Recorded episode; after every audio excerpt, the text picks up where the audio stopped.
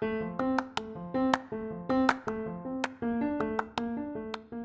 นนี้ก็จะมาพูดถึงการปฐมพยาบาลเมื่อถูกแมงกะพรุนนะคะ ซึ่งการโดนแมงกะพรุนเนี่ยก็จะทำให้เกิดผื่นแพ้สัมผัสจากการโดนแมงกระพรุนได้ ซึ่งแมงกระพรุนเนี่ยจะมีหนวดหรือสายที่ออกมาจากขอบร่มหรือกระเป๋อซึ่งบนหนวดเนี่ยก็จะมีถุงเหล็กในหรือว่าถุงพิษนะคะ ที่เป็นตัวในการป้องกัน ตัวเองนะคะของแมงกะพรุนและก็ใช้ล่าเหยื่อ ซึ่งถ้ามนุษย์ไปสัมผัสโดนเนี่ยถุงพิษก็จะปล่อยนะคะพิษเข้าสู่ร่างกายนะคะ หรือผิวหนังบริเวณที่สัมผัสของมนุษย์นั่นเองนะคะ แล้วก็อาจจะทำให้เกิดอาการแสบร้อนนะคะ หรือว่า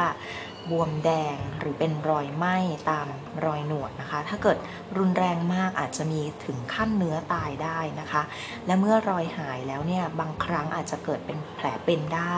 หรือบางทีสีผิวอาจจะเข้มขึ้นหลังการอักเสบได้นะคะซึ่งเรามาดูการประถมพยาบาลเบื้องต้นกันเลยนะคะ อันแรกก็คือห้ามถูหรือขยี้ในบริเวณที่ถูกแมงกะพรุนนะคะ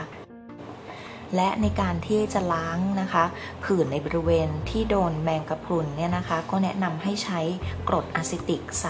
3-10%หรือง่ายๆก็คือใช้น้ำส้มสายชูนเองนะคะ โดยจุ่มล้างหรือแช่เนี่ยให้นานอย่างน้อยสักประมาณ 30 วินาทีนะคะแต่ถ้าหาไม่ได้จริงๆนะคะ ก็ให้ใช้น้ำทะเลนะคะในการล้าง แต่ห้ามใช้น้ำจืดหรือแอลกอฮอล์ล้างโดยเด็ดขาดนะคะ อันนี้เป็นจุดที่สำคัญนะคะ เพราะว่าพวกน้ำจืดหรือแอลกอฮอล์เนี่ยอาจจะไปกระตุ้นให้เกิดการปล่อยพิษออกจากถุงพิษของแมงกระพุนมากยิ่งขึ้นได้นะคะ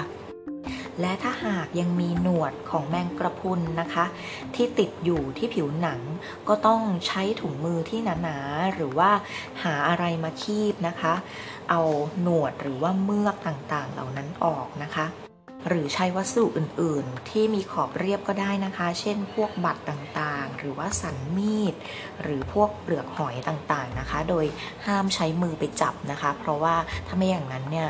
มือของผู้ที่สัมผัสก็จะเกิดผื่นหรือระคายขึ้นได้นะคะ ส่วนหลังจากนั้นนะคะก็จะเป็นการรักษาเรื่องของอาการปวด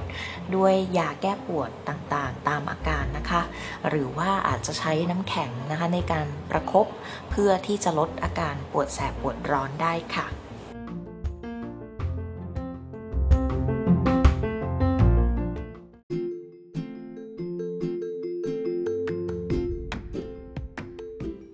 สวัสดีค่ะ พบกับ The m a h o l i c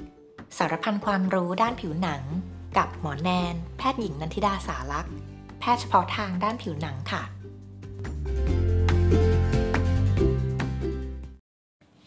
ยังสามารถติดตามสาระความรู้ดีๆ จากหมอได้ทาง YouTube Channel Dermaholic หรือ Facebook Page หมอผิวหนัง Dermaholic กันด้วยนะคะ